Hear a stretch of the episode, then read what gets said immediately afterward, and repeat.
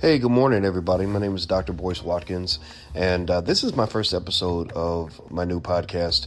Uh, this is kind of an extension of drboycetv.com, where every morning you guys know that I get up and uh, do all kinds of commentary and all kinds of interesting issues. And so um, I'm testing out this new app. Uh, it's called Anchor. And Anchor allegedly allows you to do podcasts that get distributed to different uh, platforms from Spotify to iTunes and stuff like that. So you guys may want to try it out. Um, of course, you know, if I don't like Anchor, if it pisses me off or something, I'm going to let you guys know that too. But I'm going to keep this real short because um, literally, literally Alicia is laying here next to me in the bed and she's probably annoyed that I'm making all this noise at 6:08 in the morning. But uh, anyway, I wanted to start off uh, the day by basically letting you guys know uh, kind of what I'm going to discuss in this podcast. I hope you'll subscribe, and also I hope you'll subscribe to drboycetv.com, uh, and that's if you're open to really good uh, direct, very honest uh, black commentary. Uh, our home, we are the home for intelligent black people. But uh, you know, you don't have to be black to listen in. In fact, I think that the world should listen to intelligent black people. I kind of go through life kind of wondering why the world will listen to a rapper in a second, but won't listen to a black scholar no matter what. You know, they or they won't listen to all the black doctors, lawyers, attorneys, rocket scientists, and everybody else that's out here. You know, a lot of that is connected to white supremacy, particularly when you see scenarios like um, things that were happening down in Atlanta with the social unrest. The mayor was sitting next to two rappers to kind of address the public, and I think that's fine. But I think that there has to be a role for black people that goes beyond entertainment.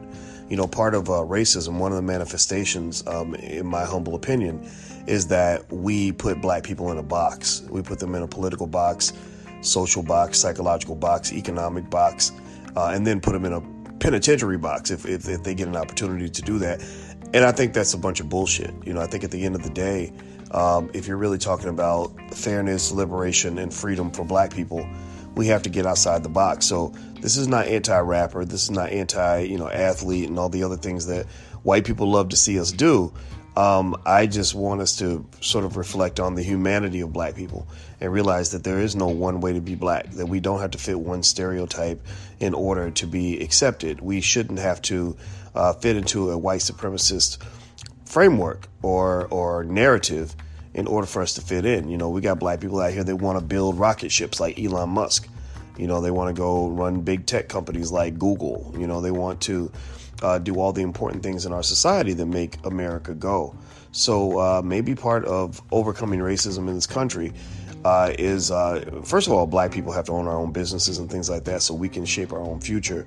But second of all, for black people who are working in organizations run by white folks, we have to allow black people to be human, you know, abroad, you know. So, for example, uh, you know, we got a, a, child in our house. My stepson is, uh, he's six foot five, and everywhere he goes, everybody says, What sport do you play? What sport do you play? You know, did you join the basketball team?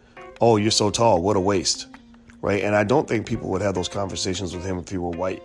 Um, I think that that might be a conversation every now and then. But the fact that he is a tall black man makes people think that he has to play a sport. Uh, and I and I think that's wrong. Um, you know, I, I um, in fact that's my second experience with that. My goddaughter is also six foot three and uh, a great athlete, by the way but she got so annoyed with everybody asking her when she was going to play basketball that she refused to ever pick up a basketball you know? Um, and she went to columbia university and did really well and all these other things and i just think it's kind of sad. So anyway those are some of my morning thoughts. I'm not going to keep you guys for too long. I'll try to keep my episodes short. Sometimes i'll talk a little bit longer but i hope you guys will subscribe. I hope you'll share the link. And uh, just know that the goal here will be to have intelligent conversations. Also the conversations will be fearless and direct uh, because i don't see any point in wasting time in pussyfooting around the real issues that exist in our society so subscribe here and also subscribe at drboyce.com uh, the home for intelligent black people. I'm out of here, guys. Have a great day. Talk to you soon. Bye bye.